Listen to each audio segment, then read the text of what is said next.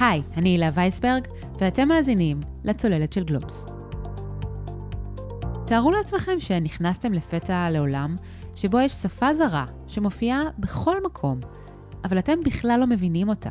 אתם לא מזהים את האותיות, אתם לא יכולים לעשות דברים פשוטים כמו לקרוא תוויות של תרופות, להפעיל את הטלפון, להתקשר ולהזמין משהו בשפה הזו, שרבים מסביב מבינים ומדברים אותה, חוץ מכם. בעבור לא מעט חרדים בישראל, השפה הזו היא אנגלית, שפה שהיא כלי בכל כך הרבה מישורים בחיים, בטח בעולם העבודה, ולהם אין את הכלי הזה. הסיבה לכך היא שהם לא למדו אנגלית בבית הספר, ואחר כך כבר הרבה יותר קשה להשלים פערים. זה לא רק אנגלית כמובן, אלא בכלל מקצועות הליבה בישראל, מקצועות שנחשבים הבסיס, חשבון, עברית, היסטוריה, תנ"ך ועוד מקצועות שרובנו למדנו בבית הספר היסודי ובתיכון. עד לפני כמה חודשים היה נראה שאנחנו ניצבים מול נקודת מפנה בסיפור הזה. פתאום דובר על כך שחסידות בלז, השנייה בגודלה בחברה החרדית, מתכוונת להטמיע לימודי ליבה בבתי הספר שלה. השימוש במחשבים ובאינטרנט בקרב חרדים זינק בשנת עשרים עשרים מ-חמישים ושישה אחוז ל-שישים וארבעה אחוז בתוך שנה אחת, כך לפי מחקר של דוקטור גלעד מלאך מהמכון הישראלי לדמוקרטיה. ושמענו עוד ועוד קולות מתוך הציבור החרדי שאמרו, אנחנו רוצים שינוי, אנחנו רוצים לימודי ליבה ועתיד כלכלי טוב יותר לנו ולילדים שלנו. אחד הדברים שהכי כואבים לי, סליחה שאני אומר, הוא שהילדים שלי יצאו סתומים. כך אמר לי משה, בחור חרדי מבני ברק, בפרק של הצוללת מלפני שנה, על איך הקורונה שינתה את החברה החרדית. אבל עכשיו, לאור הסכמים שראינו בין המפלגות החרדיות לליכוד בבחירות האחרונות, גם האופטימים כבר אופטימים פחות. כדי להבין איך רואים בתוך החברה החרדית את השינויים האלה, את הצורך ללמוד ולפתח כישורים לשוק העבודה מצד אחד, ועדיין להישאר חלק ולכבד את ערכי החברה החרדית מצד שני, נדבר היום עם אדם מיוחד מאוד, הרב נחמיה שטיינברגר, בן שלושים ותשע. שטיינברגר הוא חרדי, מתגורר בירושלים, נשוי ואב לחמישה. הוא היה אברך, למד בכולל עד גיל עשרים ושבע, אבל החליט שהוא רוצה ללמוד מקצוע ולהתפרנס, ומאז הוא פועל רבות כדי לקדם השכלה ותעסוקה בחברה החרדית. הוא נושא כיום בשלושה כובעים מעניינים במקביל. בעיסוקו העיקרי הוא מנהל מענקים בקרן מימונידיס, שמשקיעה רבות בחינוך חרדים. וגם הוא מנהל המכינה החרדית באוניברסיטה העברית, ואפילו רב בבית כנסת בירושלים. שלום נחמיה. היי, שלום הילה. שלום, שלום, איזה כיף שבאת. הצגתי אותך בקצרה, אבל סיפור החיים שלך גדוש, רב תפניות ומרתק. תוכל לספר בקצרה עליך, על הרקע שלך, ואיך התגלגלת ללימודים גבוהים ותעסוקה, מבלי שבכלל היו לך כאלה תוכניות מראש? או, זה סיפור אה, ארוך, אבל אני לא אתן את כל הסיפור. אני גדלתי בתוך מערכת החינוך החרדית, גדלתי בשכונה חרדית, כל המשפחה שלי חרדית והילדים שלי בחינוך חרדי.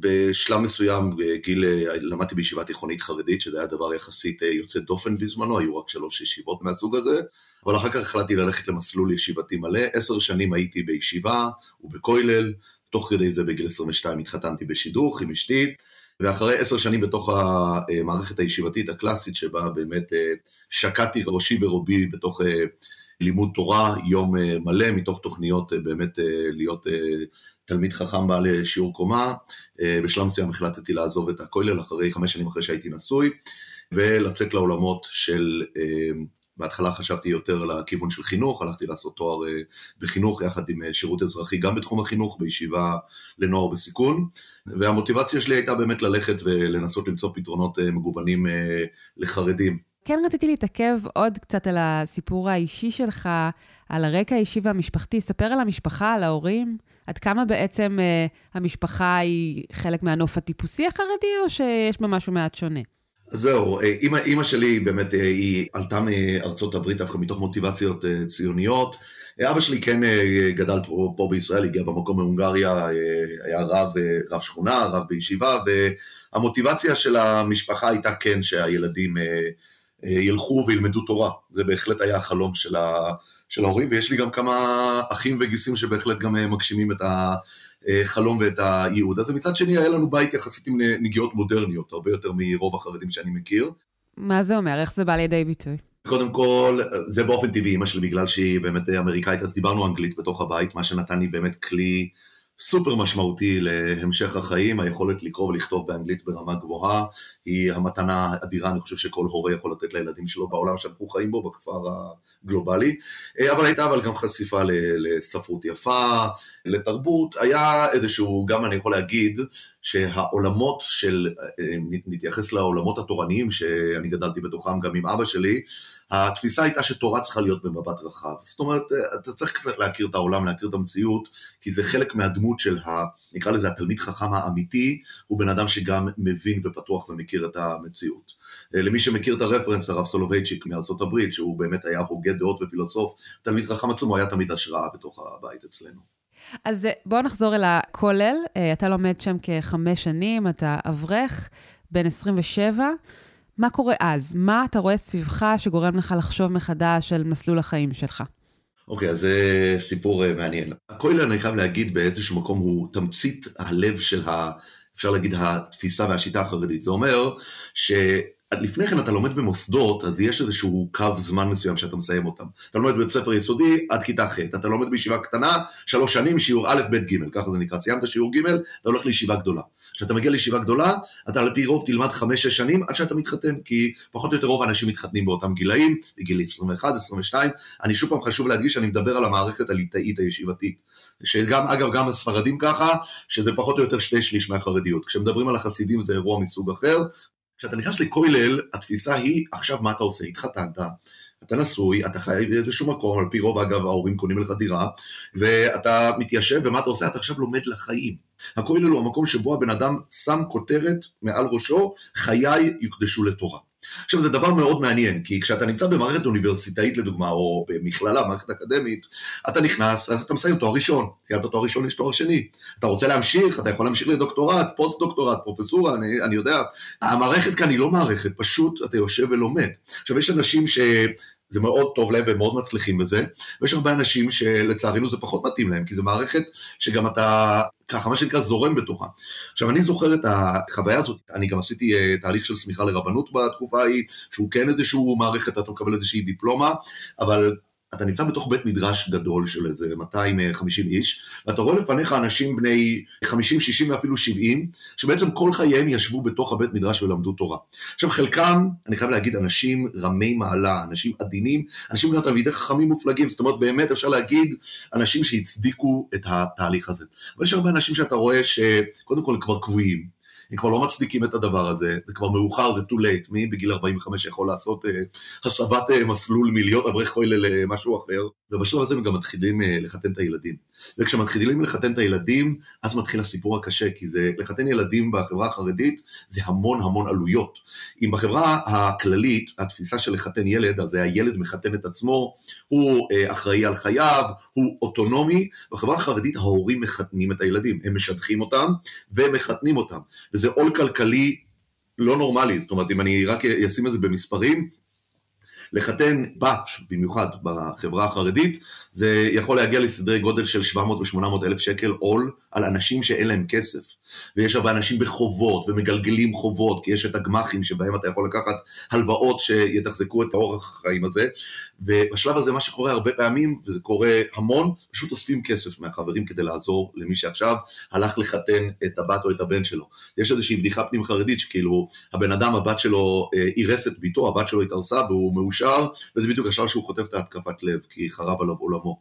אז השלב הזה כשאתה רואה את האברכים המבוגרים, שמצד אחד, אני אומר, הרבה מהם כבר לא שמחים, אין להם את חדוות החיים, את חדוות היצירה הזו, הם נמצאים בעול כלכלי, והעתיד לא נראה מבטיח בסיטואציה הזו. אמרת לי ככה בשיחה המקדימה, עוני זה לא דבר יפה. אין שום חן בעוני. יש איזושהי תפיסה שאני מתמודד איתה הרבה בתוך החברה החרדית, כי יש איזושהי אמירה לגבי לימוד תורה, איך לומדים תורה. משנה במסכת אבות אומרת, כך היא דרכה של תורה. פת במלח תאכל ומים במשורה תשתה ועל הארץ תישן ובתורה תעמל וכו'. זאת אומרת שהתפיסה היא שכן, בן אדם צריך לחיות חיי עוני וחיי דחקות כדי ללכת וללמוד תורה. אז אני אומר, יש בזה איזשהו משהו אולי יפה, את יודעת, כמו אה, אה, דיוגנס, הפילוסוף היווני שחי בתוך חבית. זה יפה בשביל דיוגנס, אבל זה לא יפה בשביל ציבור שלם. וכשזה ציבור שלם, ויש לך כמה דיוגנסים כאלה, זאת אומרת, אנשים באמת, כמו שאמרתי, אתה מוצא בכל מיני מקומות נקודות אור מדהימות, של אנשים באמת מיוחדים, אבל ה... כשאתה מגיע בסופו של דבר גם לממוצע, ואפילו לרף הנמוך, פשוט יש הרבה אנשים שסובלים, וזה עוני, עוני הוא חרפה. עוני הוא באמת לוקח אדם מכובד, אדם רציני, אדם משמעותי שהיה לו כבוד עצמי, ופשוט מרוקן אותו מכל הכבוד שלו. הוא צריך ללכת ולאסוף כסף מהחברים שלו, מהמשפחה שלו, מאנשים זרים, כדי לקיים את האורח החיים הזה, זה נורא. אז מה אתה עושה? בשלב הזה אני זוכר, מתחילים איזה שהם הרהורים בתוך תוכי על המשך דרכי, די ברור לי, מכיוון שאני חייב להגיד באופן אובייקטיבי, אני בן אדם שבאמת אהבתי ללמוד, עד היום אני מאוד אוהב ללמוד, אני מחובר מאוד עד היום גם ללימודים ולתכנים תורניים, אני עד היום מוסר שיעור קבוע בתנ"ך, פעם בשבוע יש לי גם אפילו פודקאסט בנושא הזה, אני רב בית כנסת, מה שנקרא בשעות הפנאי ובסופי שבוע, החיבור שלי מהבפנים הוא מאוד משמעותי, ולכן הפנייה הראשונה שלי אומרת, בוא תלך לכיוון של חינוך, אבל אם אתה הולך לחינוך, לך ותתמקצע, ולכן הלכתי לעשות תואר ראשון במכללה, בחינוך, בהוראת תנ"ך מחשבת ישראל, הלכתי ללמוד הוראת תכנים יהודיים, וגם עשיתי במקביל את השירות האזרחי שלי, כי אני, היה לי איזושהי תפיסה שאם אני הולך ויוצא ועושה את זה, אני רוצה לעשות את זה by the book. אמנם בזמנו לא הלכתי לצבא, ובזמנו מבחינת התנאים החברתיים שחייתי בהם, זה, אנשים לא מבינים כמה זה אפילו לא במישור של האופציה, אין כזאת חיה. היום אפשר להעביר הרבה ביקורת היום על החברה החרדית, על הציבור, על מקבלי ההחלטות, על הרבנים, למה החרדים לא הולכים לצבא, אבל אני אומר בסופו של דבר, האזרח הקטן בקצה החרדי שנמצא בישיבה בגיל עשרים עשרים ואחת, להגיד לא ללכת לצבא, זה כמו שאני אגיד היום לנער חילוני בן גילו, שיבוא להורים שלו יגיד להם אני הולך לישיבה. זה לא, זה פשוט אה, כל כך אה, לא נמצא באזורים האלה. אבל אני כן הרגשתי שאם אני הולך ועוזב את הכולל, ואני הולך לעבוד, אז כן מחובתי, וזה אולי זה גם קשור, אני עכשיו עושה לעצמי איזשהו ניתוח אה, רטרוספקטיבי, על מה, מה התהליכים שעברו עליי, שגם אמרתי לעצמי, אני רוצה להיות לכתחילה, אני רוצה גם, אה, אם אני יוצא לחברה הישראלית ואני רוצה לעבוד, אני רוצה להרגיש, אה, אה, מה שנקרא, עשיתי את הדבר הנכון מבחינה אזרחית. אז הלכתי ועשיתי תואר, ואחר כך באמת הלכתי, והייתי שותף להקמה של ישיבה תיכונית. שדומה למודל שבו אני למדתי, ישיבה תיכונית, אבל בירושלים. וזה טאבו גדול שצריך אולי להגיד. עד לפני כעשור היו רק שלוש ישיבות תיכוניות בארץ לחרדים. זה מודל שאי אפשר להגדיר אותו אפילו כמודל, כי הוא היה כל כך קטן ואזוטרי ולא משמעותי. אבל אז באמת התחילה איזושהי תנופה, היה איתי בחור בשם הראש ישיבה, הרב בצלאל כהן, אני הייתי מנהל ביחד איתו, וביחד אה, הקמנו שם ישיבה בתוך ירושלים, מאז אגב רק כדי אה, לתת את הקונטקסט, כיום יש כבר יותר מ-עשרים ישיבות תיכוניות, זאת אומרת הייתה כאן איזושהי עלייה, איזושהי התפתחות, והתחלתי ללמד, התחלתי ללמד, בהתחלה הייתי מורה שלמדתי רק תנ"ך, אחר כך הייתי מחנך, ואחר כך אפילו במשך אה, כשנתיים הייתי אה, מנהל הישיבה. בוא תיקח אותנו אל ההווה, דרך ככה כמה תחנות מרכזיות ומה שאתה עושה היום. מאז הספקתי אה, להיות אה, גם בנציבות שירות המדינה, באגף סוהרים, הקמתי תוכנית לשילוב חרדים בשירות המדינה, שנקראת משפיעים ומשפיעות, אה, תוכנית אגב שנסגרה בעקבות אה, עתירות אה, לבג"ץ ולבית הדין הארצי לעבודה, בעקבות אה, הפרדה בהכשרה, אה, שלצערי, אולי אפשר לדבר על זה בהזדמנות אחרת, אני חושב שהמדינה עשתה כאן טעות מאוד גדולה בהקשר הזה, נכון להיום אני מנהל מענקים בקרן מימונידיס, אה, והתחום שלי הוא באמת מענקים בתחום של שילוב חרדים, בחינוך, תעסוקה, השכלה, כל, כל התחומים הללו.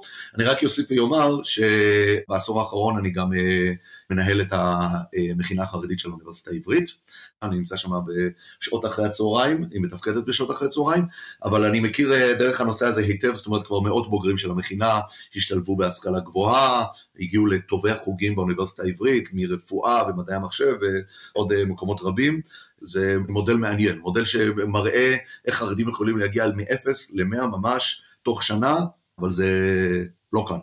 אחד הטיעונים שאנחנו שומעים לעתים קרובות מצד, בעיקר הבנים אני חושבת, או המצדדים בעצם במסלולים הקיימים היום, הוא שמדובר באנשים שהכישורים שלהם בתחום הלמידה מאוד מאוד גבוהים, ובקלות רבה הם יכולים להשלים את הנדרש מהם כדי לצאת עם בגרות, ולכן אין בעיה עם הקיים היום. אני גם תוהה בנוגע ללימודי אנגלית, שכפי שאמרת זה כלי כל כך בסיסי היום בחברה שלנו. מה קורה בגזרה הזו? קודם כל חשוב להגיד את זה בצורה הכי ברורה שיש, זה שקר. מי שלמד בישיבה אין לו שום כלים להשתלב באקדמיה. שום כלים, שום דבר, ההפך, כמו שאמרתי, הוא נמצא במצב יותר גרוע, יכול להיות מאילו הוא לא היה לומד, אני לא יודע. עכשיו, יש תחום אחד בלבד שמי שלמד בישיבה מגיע איתו ביתרון, וזה ניתוח טקסט. בניתוחי טקסט חרדים יותר טובים ממקבילים, כי זה מה שהם עושים. המהות של לימוד גמרא הוא לקרוא טקסט, להשוות אותו לטקסט אחר, ולבחון את ההבדלים ולנתח אותם. אז ניתוח טקסט הוא כלי שהחברה החרדית הכי טובה בו בארץ. חייבים להגיד את זה. אבל כל התחומים האחרים, ואת חייב דיברת במיוחד על אנגלית, מה אנגלית? אנגלית אנחנו יודעים היום ומדברים על זה במדע שבגיל שש עשרה יש איזשהם חלקים מסוימים שפתיים במוח שננעלים. זאת אומרת שלקלוט שפה אחרי גיל שש עשרה זה כמעט בלתי אפשרי, לא יעזור אם למדת בישיבה או למדת בכל מקום אחר, אחרי גיל שש עשרה זה לא יעזור לך, ואני חייב להגיד יותר מזה. הדבר המדהים הוא שבחברה החרדית יש קונצנזוס כמעט בקרב רוב ההורים אל גילאים צעירים שרוצים שהילדים שלהם ילמדו אנגלית, ולמרות הקונצנזוס זה לא משתנה. שזה קצת מלמד אותנו על דינמיקת הכוחות בתוך החברה החרדית, שזה אחת הסוגיות שאני תמיד עוסק בהן, זה איך מובילים שינוי בתוך חברה שמתנגדת לשינוי. החברה החרדית זה לא שהיא מתנגדת לשינוי סתם, המהות שלה, ה-די אן איי שלה, הריזון דאטרה, עילת הקיום של החברה הזאת כחברה היא, אנחנו נגד שינוי. והיום כשבאים לדבר על שינוי בחברה החרדית, זה סיפור מאוד מאוד מורכב, כי אתה יכול לראות סיטואציה שבה ההורים מאוד רוצים, ועדיין זה לא משתנה. אבל נניח הורים שמכירים בערך ומאוד רוצים ושולחים את הילדים שלהם, בוא נניח לשיעורים פרטיים, או חושבים על זה, מה, הם חוששים מתגובות בתוך החברה? זה דווקא לא, זה מעניין. כי ברמה הפרטית שבן אדם רוצה לעשות משהו, זה לא תהיה בעיה. החשש החרדי הוא מה יקרה למוסדות הרשמיים.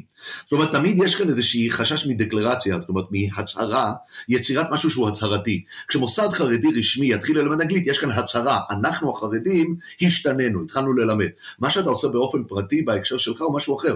וזה דבר, אגב, שאפשר להגיד שעובר כחוט השני בהמון סוגיות חרדיות, שמה שאתה יכול לעשות באופן אינדיבידואלי זה נושא אחד, אבל מה שאנחנו נעשה בספירה הציבורית, ברמה הצהרתית, זה עולם אחר לגמרי. כמובן שלא לכולם יש את המשאבים לשלוח את הילדים שלהם לשיעורים פרטיים באנגלית. נסה להמחיש לי את זה קצת, את הקושי בללמוד שפה זרה כמו אנגלית. מה אתה שומע מסטודנטים מבחינת הקושי, התסכול, המרמור אולי אפילו? זה צף ועולה כל הזמן. זאת אומרת, אחד התהליכים שעובר על כל סטודנט חרדי, איפה שהוא לומד, זה שבשלב מסוים הוא מרגיש שעשקו אותו. הוא אומר, איך זה ייתכן שהיום אני שובר את הראש להתמודד עם תכנים שנלמדו בכיתות ה' וו' וז' ביסודי, והייתי יכול לקבל אותם כל כך בקלות, וזה לא שבאותן שעות שלמדתי ביסודי, עשיתי דברים אחרים יותר מדי משמעותיים. זו תחושה של החמצה נוראית, לפעמים זה הופך לאיזשהו הפניית אצבע מאשימה כלפי ההורים, כלפי הממסד, כלפי הרבנים, אבל יש כאן איזושהי תחושה מאוד מאוד קשה, כי אחד מהקשיים כשאתה מגיע מישיבה ללימודים להשכלה גבוהה, היא שאנחנו רגילים שכשאנחנו צוברים ידע אנחנו יכולים לנייד אותו. זאת אומרת, בן אדם עשה לצורך העניין תואר בהנדסה בישראל, הוא יכול לעבור לגרמניה ולהיות מהנדס. אדם למד משפטים, הוא יכול, יש איזשהו, ההשכלה נותנת ניידות, אנחנו יודעים, השכלה יש לה כוח של מוביליטי. עכשיו, כשאתה גדל בחברה החרדית, ובוא נניח שאתה באמת משכבת העילית החרדית, אתה לומד מעולה, אתה מצליח, אתה מקבל קרדיט, אתה מקבל הכרה והכל. ועכשיו אתה מחליט לעבור לעולם, לאיזושהי מציאות אחרת, אין לך שום דרך לנייד את ההון ההשכלתי שלך לעולם שבחוץ, וזה מתסכל אותך מאוד.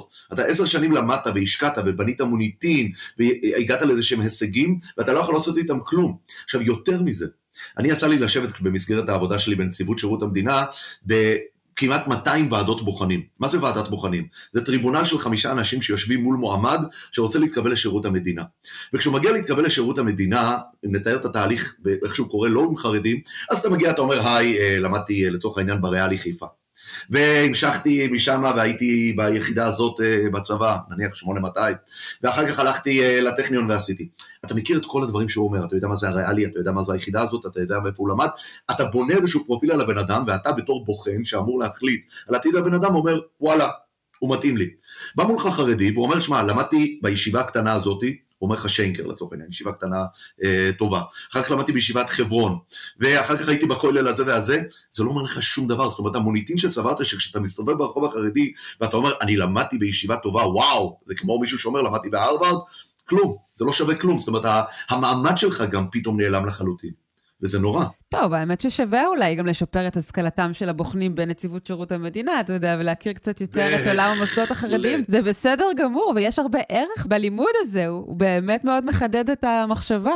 אחד מהדברים המרתקים שעוד ידובר בו רבות, זה המוסדות הישראליים הוותיקים, כמו שירות המדינה, כמו המל"ג, כמו עוד מקומות אחרים, שהכניסה של החרדים לתוכם, דרשה מהם איזשהם התגמשות, איזשהו באמת יציאה לקראת החברה החרדית, מהאלה שכן רוצים להשתלב, כן? שהם לא השכילו לעשות את זה בצורה נכונה וחכמה. אגב, אני דן אותם לכף זכות, כי הם גם חרדים על זהותם. זאת אומרת, גם אה, המל"ג חרד, איך ייראה, איך ייראו המוסדות להשכלה גבוהה, כשיהיו שלוחות חרדיות, מופרדות, כשיהיה פתאום מסלול אקדמי רגיל, מסלול אקדמי לחרדים, זה שאלות שאני מבין שמעסיקות כל עולם. אנשים גם, לא רק החרדים חרדים משינוי, גם אנשים בחוץ לא רוצים להשתנות. גם חילוני שחרדים נכנסים לשכונה שלו, הוא חרד שאופי השכונה משתנה. אני מבין את זה, אני מכיר את זה, אבל אני אומר, הנושא הזה של אה, אה, שילוב חרדים, ככל שגם הדמוגרפיה מדברת, אנחנו יודעים מה הדמוגרפיה מדברת, החרדים, החברה החרדית היא היום אחת נקודה שלוש, כמעט אחת נקודה שלוש מיליון, כל שש עשרה שנה היא מכפילה את גודלה. אין לנו איך לברוח מהעניין הזה יותר מדי, וככל שאנחנו נשכיל לדעת וללמוד מהכישלונות שלנו, כי אני אומר, גם המועצה להשכלה גבוהה, גם שירות המדינה, אגב, גם הצבא, שלוש מוסדות סופר משמעותיים בחברה הישראלית, נכשלו בשילוב החרדים. אוקיי, נעשו טעויות כנראה, אבל אתה יודע, לכישלונות שבבסיס שלהם נעוצים בכך שילדים חרדים לא לומדים ליבה, לפחות בתחום האנגלית, אתה חושב שנתחיל לראות שינוי? אז תרשי לי שנייה אחת להתנבות, אומנם נבואה ניתנה לשוטים, אני מעריך שהנושא הראשון בחינוך החרדי שיפרץ יהיה אנגלית. זאת אומרת שזה מלמד כמה זה באוכריהם של ההורים הנושא הזה, כי כבר היום ברמה כמו שאת אמרת חוגים, אבל יש כבר היום כמה וכמה מיזמים בלתי פורמליים בפריסה ארצית, שמציעים חוגים באנגלית לילדים, שהם סופר פופולריים. אני יכול להעריך לך כבר עכשיו, כי אני ראיתי גם חלק מהכיוונים שהולך אליהם, יש היום גוף ממשלתי שנקרא הרשות לפיתוח כלכלי חרדי, שיושב תחת סגן השר אורי מקלב במשרד ראש הממשלה, שהתפקיד שלה זה כן לנסח איזה שהם פתרונות, וכמו שאני מבין גם באג'נדה שלהם, הם הולכים לכיוון הזה של פיתוח הבלתי פורמלי החרדי, מתוך הכרה שההתעסקות עם החינוך הפורמלי החרדי, הוא מאוד קשה, הוא מאוד מעורר אנטיגוניזם בתוך הממסד. אני אנסח את זה ככה, גם אם נלך לשכונות, נגיד, החרדיות ביותר, אתה יודע, האדוקות ביותר, מהשערים, זה שיח שקיים גם שם, בחדרי חדרים. אני לא חושב, זאת אומרת, אני חושב שזה, בוודאי שאגב הילד החרדי לא חווה את הפער הזה. לא, המשפחות, ההורים. אז זהו, בוא נגיד ככה, זה דבר מעניין. אנחנו מכירים את החברה החרדית, וזה תמיד ככה, מסתכלים עליה כגוש אחד שחור גדול, כן? ואני יודעת שיש חמישים גוונים של שחור, כן? נכון, אמרו לי את זה ככה. נכון, אבל אני אומר, מתוך כל הגוונים האלה, כמו בכל חברה, יש איזושהי עקומת פעמון, יש איזשהו רוב שפוי באמצע, נקרא לזה, תמיד שפוי, זה באופן יחסי, כן? אבל יש רוב שפוי. ואני חושב שהרוב השפוי, שהוא בדרך כלל גם הרוב הדומם, כמו במרבית המקומות, הוא מאוד עומד מאחורי הרצון הכנה הזה, לתת לידם אנגלית, גם מה עוד שאם נדבר על זה, הסיפור של אנגלית, אין בו לכאורה איזשהו קונפליקט תרבותי זהותי. ערכי. כן, אני לא מלמד אותם עכשיו ספרות או אזרחות או תחומים שמורכבים ברמה של התוכן. אבל אתה יודע מה, אנגלית זה כלי שמאפשר לך לצפות אולי ב... סדרות שלכאורה יש בהם תכנים לא נאותים. בואי, הכתוביות בנטפליקס לא עצרו אף אחד שלא מבין אנגלית מלהבין. נכון, אנגלית זה הפנים החוצה, הפנים החוצה אל העולם, אל המודרניזציה, אל כל התכנים שנמצאים במרחק נגיעה ביוטיוב. את לגמרי צודקת, ואני חושב שאת נוגעת פה באיזשהו אה, נקודה עמוקה. יש אפילו באנגלית בירושלים חרם עתיק של הרבנים נגד לימודי אנגלית. עד כדי כך שאנשים לא מבינים את זה, שהחרם היה לא ללמוד אנגלית בכיתה, אז יש סמינרים לבנות, הרי אצל בנות כן לומדים אנגלית, שהם שומרים על החרם, אז לומדים אנגלית בחברותה. כדי לא לעבור על נוסח אחר, שנוסח אחר היה לא ללמד באופן פרונטלי מורה מול אה, כיתה. אבל כן, הנושא הזה שאת מדברת עליו, של החשיפה לבחוץ, אני תמיד אומר גם לאנשים, המלחמה של החברה החרדית באינטרנט, זה לא בתכנים לא הולמים, יש אנשים שחושבים שזה הסיפור. הסיפור הוא שהאינטרנט הוא צוהר למדף ענק של רעיונות. זאת אומרת, ויקיפדיה לצורך העניין הרבה יותר מסוכנת מפורנוגרפיה. כי שם אתה באמת, פתאום אתה נפתח ואתה מבין שיש המון, יש מדף שלם של רעיונות, של ערכים, של זהויות, ויש עוד הרבה הרבה אופציות. כן.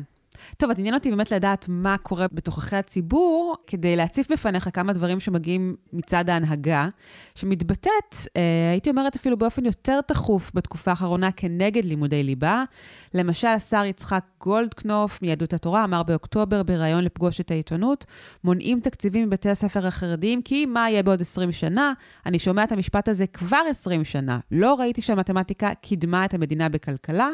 חבר הכנסת משה אבוטבול מש"ס אמר לרדיו ויינט, גם כן באוקטובר, מי אמר שמה שאמר חוקר סיני נכון יותר מרבן גמליאל? תצאו מהבועה הזו של ליבה, ליבה, ליבה.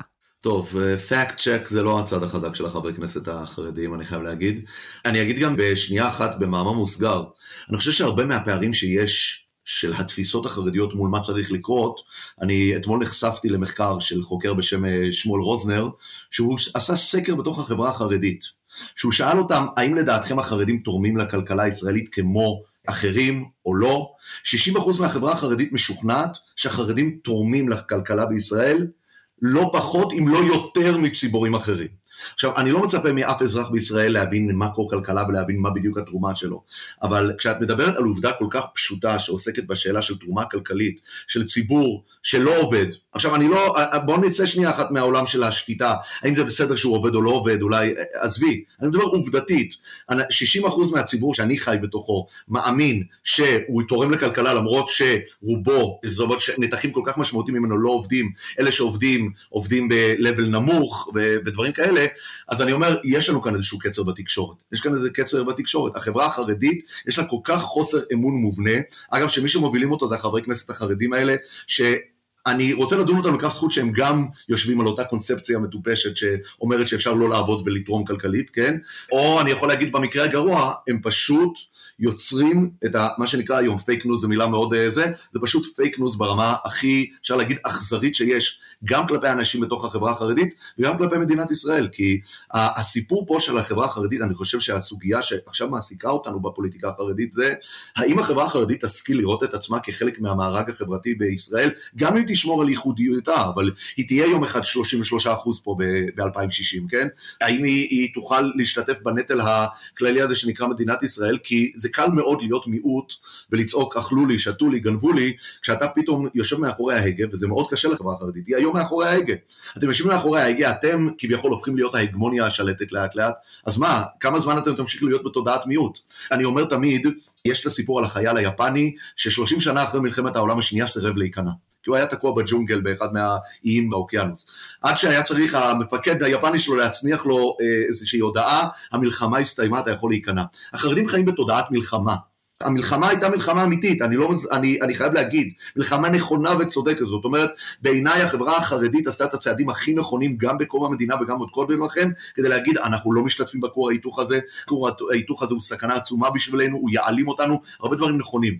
אני חושב שב-עשרים שלושים שנה האחרונות אפשר להגיד, המלחמה הסתיימה, החרדים ניצחו. הם לא ניצחו את החברה הישראלית, זה לא הניצחון פה, הם ניצחו את האתגר הגדול של השרידות, אחרי השואה, אחרי שמרכזי התורה נעלמו, אחרי שהרבה דברים קרו, בואי, אחד נקודה שלוש מיליון איש, שהיום גם נמצאים בתוך הקואליציה, מאחורי הגה השלטון, כמה זמן הם יכולים להמשיך ולהגיד, אנחנו בסכנת הישרדות, אנחנו בסכנת הישרדות. תשמע נחמיה, לאור האמירות הלא סטנדרטיות שאתה משמיע כלפי החברה החרדית, בעד לימודי ליבה, אני תוהה אם היית חשוף לביקורת מתוך החברה החרדית, אולי אפילו יותר מזה, אולי אפילו לאיומים? בהחלט, בהחלט. כל מי שעוסק בסוגיות של שילוב חרדים, במיוחד בחינוך, תעסוקה זה כבר אפשר להגיד קונצנזוס, זאת אומרת זה לא חטא לחרדים לעסוק בשילוב בתעסוקה, מי שעוסק בשילוב בהשכלה גבוהה, במיוחד בשילוב בחינוך, חשוף לזה. אתה יכול להמחיש את זה? ואיך זה בא לידי ביטוי? שנה שעברה הייתי בפרויקט של דמרקר, של ארבעים צעירים מתחת ל-ארבעים, ואחר כך אה, קיבלתי גם אה, פשקבילים, שזה אומר כתבי סטנה, וגם אה, הקלטות שרצו, ב... יש אה, היום חלק מתעבורת המידע החרדית, והמדיה החרדית זה דרך מה שנקרא קווי הנייס, שמתקשרים ואתה שומע מוקלטות, וכן, היה רצף של שלוש אה, תוכניות נגד מה שאני עושה והכל, אבל זה לא רק אני. אגב, זה קרה לי גם בעבר, במיילים שהופצו, כל מי שעוסק בסוגיות האלה, הוא חשוף לאיומים. אני יכול להגיד שברוך השם זה פחות מפריע לי, יש לי חברים אגב שסבלו דברים הרבה יותר קשים ממני, ממש הגיעו עד הבית, ועד, יש לי חבר טוב משם הרב מנחם בומבך, שיש לו את רשת נצח, רשת חינוכית של אה, בתי ספר וישיבות תיכוניות, של מלמדים בהם לימודי ליבה, והגיעו אליו עד הבית, וממש הזיקו לו, והיה הפגנות, ואני ברוך השם זה לא הגיע לרמה הזו, אבל זה חלק מהמחיר. אבל אתה לא חושש לילדיך? כי הרי הרבה פעמים בציבור החרדים מדברים על החשש מפני קושי לשלוח למוסדות, קושי בחיתון, חרמות מסוג זה או אחר. אז ברוך השם, אני את כל הילדים שלי שלחתי למערכת החינוך הממלכתית החרדית, ולישיבות תיכוניות, אז משם, מה שנקרא בהגה החרדית, יותר נמוך מזה אי אפשר לרדת. טוב, תשמע, יש איזושהי תחושה של נסיגה באזורים מסוימים. הזכרנו אנגלית, אז יש סקר של המכון הישראלי לדמוקרטיה, שמדבר על כך שבעוד חצי מהחרדים בני ארבעים וחמש ומעלה, כלומר המבוגרים יותר, למדו אנגלית בבית הספר, השיעור הזה הולך ויורד ככל שיורדים אה, בגילאים. וזה לא רק זה, הרי שמענו בעבר על כך שחסידות בלז מתכוונת להטמיע לימודי ליבה בבתי הספר שלה, שזו הייתה בשורה דרמטית בחברה החרדית, וכעת נראה שהיוזמה הזו לא תקודם. בהסכמים הקואליציוניים בין הליכוד למפלגות החרדיות מדובר על כך כעת שמוסדות שמלמדים ליבה באופן מאוד חלקי, מוסדות הפטור, יקבלו מעתה עוד כסף מהמדינה, מבלי שמלמדים יותר ליבה. אז ככה גם אנשים שהיו בעבר אופטימיים יחסית, אפילו עד לפני חודשים ספורים, הם כעת uh, יחסית פסימיים. איך אתה רואה את זה? אני אומר תמיד, להיות פסימי זה קל. אני uh, שמח לעבוד בעסקי האופטימיות, כי uh, באמת uh, אי אפשר להיות uh, לא יזם חברתי, ולא uh, בן אדם שעוסק בפילנתרופיה, בלי להאמין שאפשר באמת uh, לעשות uh, דברים משמעותיים, ואני מאמין שאפשר לעשות דברים משמעותיים. הסיפור הזה של התקצוב, אני חושב שצריך להסתכל עליו במבט uh, uh, מעט מורכב. זאת אומרת, המדינה באיזשהו מקום הטילה סנקציה על הסיפור הזה דרך חוק חינוך הממלכתי, ששיעור התמיכה בבתי ספר יהיה כפוף לשיעור לימודי תוכניות היסוד, לימודי הליבה של המדינה. כעומק הליבה, עומק התקצוב, נהגו לומר, כן. בדיוק, עומק הליבה הוא עומק התקצוב, בדיוק. עכשיו, הדבר הזה יצר בעיה כפולה. זה יצר בעיה א', שבאמת בסופו של דבר החרדים לא לומדים ליבה, אבל זה יצר בעיה הרבה הרבה יותר גדולה, שמי שניכנס היום למערכת החינוך החרדי, במיוחד למוסדות הפטור והמוכשר, שאני מפריד אותה מהרשתות, הרי יש את הרשתות הגדולות המפלגתיות של החינוך העצמאי, של, ששייכת לגימל, ליהדות התורה, ובני יוסף ששייכת לש"ס, שהם, יש בהם המצב עוד יחסית בסדר, כשאתה הולך למוסדות של פטור ומוכשר, מה שנקרא גם החיידרים, שמה ה... מצב הפיזי, הגשמי, איך שנראה המקומות, הוא פשוט קטסטרופה. אתה נכנס לחצר אחורית, כיתות צפופות, מוזנחות, שלושים ילדים באיזה חדר קטן, השירותים מלוכלכים, יושבים שם מורים שלא עברו הכשרה בסיסית כדי לזהות את הצרכים הבסיסיים של הילד, ובסופו של דבר ילד חרדי גדל היום בהרבה מאפיינים באמת של הזנחה פושעת, אפשר להגיד. עכשיו, המדינה כמדינה צריכה לשאול את עצמה תמיד, האם ה... הצמדה הזאת של, אם אתה לא לומד ליבה, אז אתה לא מעניין אותי, האם היא הצמדה נכונה? כי אני חושב ששוב פעם, המדינה צריכה לדרוש ולנסות למצוא את כל התהליכים של אכיפה ותמריצים והכל, כדי לדרוש שחרדים למדו ליבה. אני לגמרי בעד העניין הזה. אבל צריך לחשוב על קומה נוספת, כי בעיניי, ילד שלא מקבל את הצרכים הבסיסיים שלו, שהוא גדל אצל מורה שלא יודע לזהות אפילו את הסימני מצוקה שלו, כי הוא לא עבר הכשרה לזיהוי, שום דבר אצל הילד, זה הרבה יותר גרוע מזה שילד לא לומד ליבה. עכשיו, היכולת של המדינה אולי לעשות את ההפרדה בין הדברים, יכול להיות שתייצר שיח חיובי מול הסוגיות האלה, זה מה שאני חושב. זאת אומרת, להגיד, אכפת לי מהילד החרדי ברמה הפיזית והרגשית שלו. אתה בעצם אומר שהסיטואציה הזו מייצרת יחסים של חוסר אמון, ומחלחלת אל הציבור החרדי ואל מי שנמצא במקומות האלה כחוסר אמון, אבל בעצם אלה מוסדות שלא מעוניינים במדינה, הם דוחים אותה, הם לא מעוניינים בפיקוח של המדינה, ואז זו התוצאה, זאת אומרת, זה בא לידי ביטוי גם בתקציבים, אבל עכשיו זה הולך להשתנות, ככה שנראה שכל מה שאתה מתאר יכול להיות שייך לעבר. עכשיו הם הולכים לקבל הרבה יותר תקציבים, מבלי שהם הולכים להוסיף עוד ליבה, מבלי שיהיה פיקוח. נכון, אבל זה טעות, לא מהסיבה שאת חושבת. הטעות היא שהם יקבלו כסף והחרדים לא יפתחו את הערך המוסף מה המדינה נותנת לי, וזה הכי גרוע. אתה גם משלם הרבה ואתה לא מקבל ערך מוסף. אני אתן לך דוגמה שדיברנו עליה בשיחה המקדימה. אחד מהאירועים המכוננים שהיה בחברה החרדית זה סיפור האמא מרעיבה בירושלים. זה היה סיפור קשה מאוד ברמת הרווחה של אמא שהרעיבה את הבן שלה וזה הגיע לבית חולים, והסיפור התפוצץ וגרם להפגנות נוראיות של החברה החרדית מול רשויות הרווחה. אבל הסיפור שלא מספרים אחר כך זה שברשויות הרווחה הגיעו שש מאות פניות מהאזורים הכי קשים בחברה החרדית לרשויות המדינה ולרשויות הרווחה. למה? כי פתאום בעקבות הדבר ההוא, החברה החרדית הבינה, וואו, יש כאן כתובת, יש כאן מבוגר אחרי, יש מישהו מטפל, ואין מישהו אחר שיעזור לי. הם הבינו שמישהו אכפת לו, זאת אומרת, למרות שהייתה התנגשות בתוך הטריגר הזה, של מאיפה המדינה מתערבת בתוך המשפחה החרדית, אבל בסופו של דבר יצאה כאן תוצאה מדהימה, שהחברה החרדית פיתחה איזשהו הבנה, שיש כאן כתובת, יש כאן מבוגר אחראי. בהקשר של החינוך, זה לא קרה. זאת אומרת, המדינה אף פעם לא השכילה לייצר איזושהי פנייה לחברה החרדית, שבה החברה החרדית מבינה שיש ערך מוסף בזה שהמדינה נוכחת. אנחנו יודעים שיש ערך מוסף כשהמדינה נוכחת, המדינה מפקחת, המדינה יכולה לדאוג להרבה דברים, אבל המדינה כאן באיזשהו מקום אמרה, אתם לא רוצים שאנחנו נתערב לכם? קחו את הכסף שאתם רוצים, ותצאו לנו פשוט מהעיניים ולא אכפת לנו מכם. וזה הכי גרוע, כי בסופו של דבר אתה גם תשלם הרבה, וגם לא יעריכו את מה שאתה נתת. אז מה הפתרון? כלומר, איך אתה מייצר מצב שבו אתה כן רוצה לתמרץ לליבה, וגם אתה אומר לתת תנאים נאותים, או מדברים על שוויון חובות, שוויון זכויות. אני מסכים, לכן אני חושב קודם כל שצריך לייצר כאן שתי שכבות. אם אני הייתי מנסח את התקצוב הזה לבתי ספר, עכשיו הייתי מייצר שתי שכבות. שכבה ראשונה, אני מתקצב אותך בשביל צרכי הבסיס של הילד. צרכי הבסיס זה אומר שהוא גדל בסביבה נאותה, מקומות שנקיים, ואת זה אני גם יפקח, זאת אומרת, אני לא אתן לך כסף על בלנד, אני אתן לך ואני אפקח ואני אדאג שזה קורה, וזה הקומה הראשונה, כי בעצם אני בא ואומר לך, אכפת לי ממך, אכפת לי ממה שקורה אצלך, אתה אזרח במדינה שלי, ואני רוצה שתקבל את התנאים הבסיסיים. הקומה השנייה של התקצוב הנוסף שמה, שמה אני חושב קורה את הטעות. שמה המדינה לא צריכה לתת, אם אתה לא באמת מביא את התוצאות של הליבה. אבל אני אומר, אי אפשר לקרוך את הדברים האלה ביחד. ושמה, בהחלט אני מסכים עם מה שאת אומרת. זו טעות, וזה יכול להיות בחייה לדורות, זה שהמדינה עכשיו שמה כספים בתוך המקומות האלה, בלי לדרוש תוצאות. ואני יכול להגיד לך שהמדינה נכשלה פעם אחר פעם, וזה כישלון של המדינה. נוטים להאשים את החרדים. איך המדינה הרשתה לזה ששתי הרשתות החינוכיות החרדיות הכי גדולות, שזה בני יוסף וחינוך העצמאי, טוענות שהן מלמדות מאה אחוז ליבה, מקבלות מאה אחוז ולא נותנת לשום פיקוח להיכנס לבפנים. אין שום מקום אחר במדינה שהיה יכול לקרות דבר כזה, שמישהו מקבל מאה אחוז תקצוב על סמך דרישה של מאה אחוז הישגים ו-אפס אחוז פיקוח. עכשיו, מה הדבר המדהים? הם אומרים שאסור למפקחים להיכנס להוראת הרבנים. עכשיו, מה קורה? אז הם כל הזמן מצהירים בתקשורת, אנחנו מלמדים ליבה, מלמדים ליבה, תעברי על עשרות אם לא מאות רעיונות של פוליטיקאים חרדים, אם יגידו לך, בחינוך העצמאי וברשת בני יוסף לומדים מאה אחוז ליבה.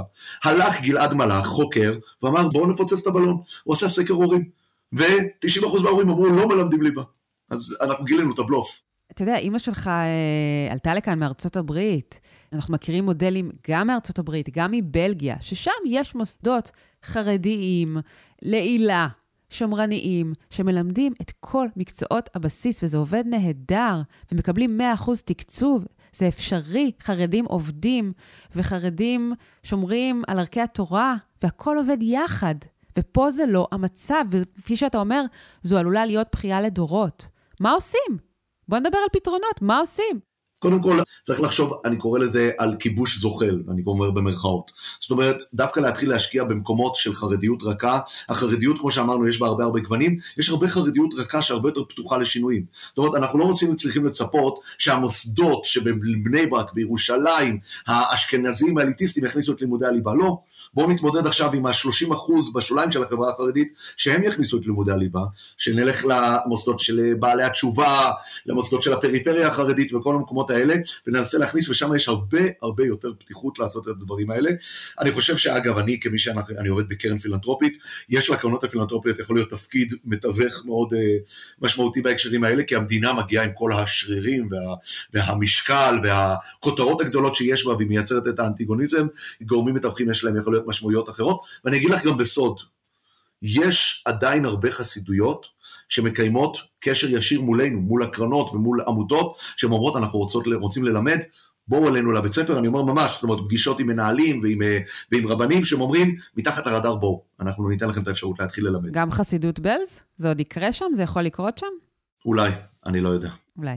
אתה יודע, שמעתי מצד כלכלנים מכובדים מאוד, איזושהי תזה שאומרת, בעצם, באיזשהו ניסוח שלי של הדברים, תשמעו, הגברים החרדים זו סוגיה מורכבת, יכול להיות שלא נצליח לפצח אותה. אולי צריך להניח לזה ולהשקיע בנשים החרדיות, כך שפוטנציאל ההסתכרות שלהן לכל הפחות יהיה יותר גדול. מה אתה חושב על זה? אסור להניח לתעסוקת גברים חרדים, לא בגלל שאני מאמין שזה הולך לעלות דרמטית, זה לא הולך לעלות דרמטית, אבל אני יודע שזה גם יכול לרדת. זאת אומרת שגם אם מחליטים שהסוגיה האסטרטגית היותר חשובה זה תעסוקת נשים, עדיין בגזרת תעסוקת הגברים, ברמת התוכנית, אתה רוצה שזה לא ירד מ-חמישים ושלושה אחוז, והיו תהליכי ירידה. אז צריך להשאיר את זה ברמת התחזוקה, אוקיי? עכשיו, כשאנחנו מגיעים לתעסוקת נשים, זה עיסוק קצת יותר מורכב, כי שם אני לא חושב שהקושי הוא במוטיבציה, או ברצון, או במחסומים החברתיים, זה דברים שיותר קשורים לקונסטרוקציות החברתיות של החברה החרדית. זאת אומרת, קודם כל תפקיד, תפקיד ומקומה של האישה, החברה החרדית היא עדיין חברה אה, הרבה יותר פטריארכלית מאשר החברה הכללית, תפקיד האישה במשפחה ולגדל את הילדים הוא הרבה יותר משמעותי. יש איזשהו פרדוקס מובנה, כי אתה בעצם היום, החברה החרדית אומרת לעצמה חלקים נרחבים, אם אני רוצה שיהיה לי בית של תורה, אני צריך שאשתי תעבוד בהייטק. תלך לאיזושהי חברה גדולה ותכניס כסף, כי אז הבעל יוכל לשבת וללמוד. אבל זה לא כל כך פשוט. האישה הזאת הולכת להייטק, נכנסת לתל אביב, נחשפת, נחשפת לרעיון, נחשפת לתכנים, חוזרת הביתה, ובעלה רוצה להמשיך ללמוד, בדרך כלל זה לא קורה. לכן אני אומר, בשלב הראשון אולי זה נראה ככה, אבל בשלב, אני די בטוח שככל שהזמן יתקדם, הסיפור הזה של יציאת נשים חרדיות בהחלט ישפיע הרבה על החברה החרדית, על התודעה שלה ועל הערכים שלה. טוב, נחמיה שטיינברג, זה היה מרתק, אני מודה לך מאוד. תודה, תודה, תודה, תודה לך, הילה. עד כאן עוד פרק של הצוללת. אתם יכולים למצוא אותנו באתר גלובס, בספוטיפיי או בכל אפליקציית פודקאסטים. נשמח אם תעשו לנו סאבסקרייב, ואם אהבתם, שילחו את הפרק לחברה או חבר שאתם אוהבים. ואם אתם אוהבים את התכנים של גלובס, אפשר גם לעשות מנוי, כל האפשרויות נמצאות באתר שלנו. אור שמיר ערך את הסאונד, בצוות הצוללת חבר גם אורי פסובסקי. אפשר לדבר איתנו בפייסבוק, אינסטגרם, טוויטר, אפילו בלינקדאין. חפשו את השמות שלנו ושילחו הודעה. ואם יש לכם מחשבות, תגובות, שאלות או הצעות, אפילו הצעות קונקרטיות למרואיינים, לרעיונות לצוללת, אתם מוזמנים לשלוח לי מייל, הילה, H-I-L-A, מקף אמצעי W, at globes, G-L-O-B-E-S, נקודה C-O, נקודה I-L. תודה לכולכם שהזנתם. תודה לרב נחמיה שטיינברגר. אני הילה וייסברג, נתראה בפעם הבאה. ביי ביי.